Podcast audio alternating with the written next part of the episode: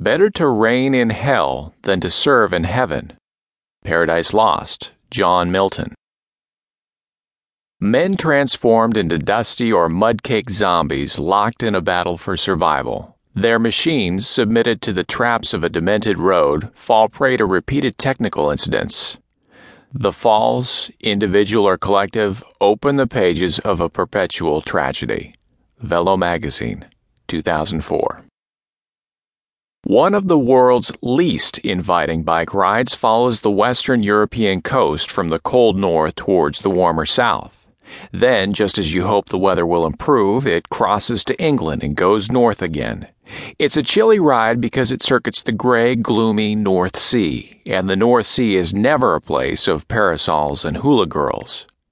It was out of the North Sea in the 70s that a ship called the Mi Amigo housed an unlicensed pop radio station of the same name.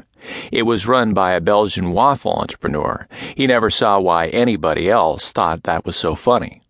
Radio Mi Amigo played commercials for anyone but especially advertised Susie waffles.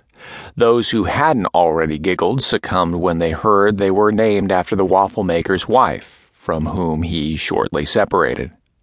The station had enormous audiences in Holland and Belgium, where they heard the advertisements and which, being in Dutch, they understood. One of the ads included the excited voice of a Belgian sports commentator. Daar komt hij, Sterski, der winner, Marc Demeyer, Paris-Roubaix. He screamed. In the background, the crowd went wild, for Roubaix is close to the Belgian border, and Belgians climb into their red numbered cars and drive over the border and feel close to home. Demeyer won, if you believe the ads, by chewing Stimorol gum, but it didn't do him much good. He died shortly afterward of a heart attack as he sat doing a crossword puzzle in front of his television. He was 32. And Sylvain Tack, Mr. Susie Waffles, also came to an unhappy end. New laws put an end to his radio station, and an encounter with customs officials in Paris put an end to his liberty for smuggling three kilograms of cocaine. He died at home in Udenburg in February 2006, a sad and broken recluse. Belgians have long seen Paris Roubaix as theirs. The greatest of them all was Roger De Vlaeminck, a gypsy looking man who more drifted than bounced across the cobbles. Belgians like Paris Roubaix because it matches their Tour of Flanders, the Ronde van Vlaanderen, which also has as many cobbles as the organizers can find. Spectators come into France and wait until Paris Roubaix has passed, then prize up a cobblestone to take home.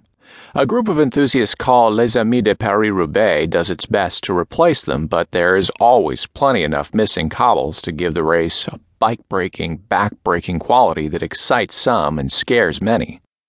Two novice rookies were once listed to ride. They'd seen it on television and they'd heard of the broken bones. They'd seen the race riding slippery, mud covered cobbles at speeds greater than they cared to imagine. They'd seen riders and bikes snapping in watery holes. They spent a sleepless night in their hotel, and the next morning they went back home. Anybody could see why. Who would face six or seven hours of purgatory and the risk of a broken leg, for such things have happened, to be no better than an also ran and also fallen? For the tailenders don't get even a ride around the track at the finish because that's open only to the first arrivals. Bernard Hinault dismissed Paris Roubaix as une cochonnerie de cour, which isn't easy to translate but is unflattering. Not that that stopped his winning in 1981. Jacques Anquetil, frustrated by a flat tire 13 kilometers from the end in 1958, called it, quote, a dangerous lottery. Others, like De Vlaeminck, made a career of it. Some, said Stephen Roche, quote, would kill their own mother to get on the podium. It's what Jacques Goddet called the last great madness of cycling. It should live, he said, for that reason alone. They call Paris Roubaix the, quote, hell of the North. The American writer James Startt tells of an American television crew reporting it for the first time. They were relieved to find a key figure in the race, Theo de Rooij, who could speak English, he wrote. What made the race memorable was de Rooij's early break, a planned sacrifice that somehow put him in a position to win.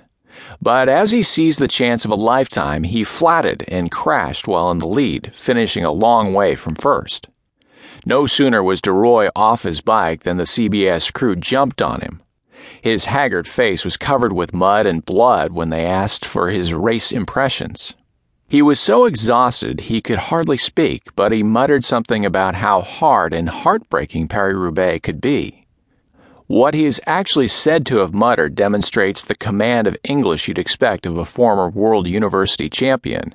Quote, it's a bollocks, this race. You're working like an animal. You don't have time to piss. You wet your pants. You're riding in mud like this. You're slipping. It's a piece of shit. He sounded so miserable, and the CBS people were so new to the race that the reporter, John Tesh, asked if he would ever ride again. de Rooij's face transformed. Ride it again? he asked. Of course I will. This is the most beautiful race in the world.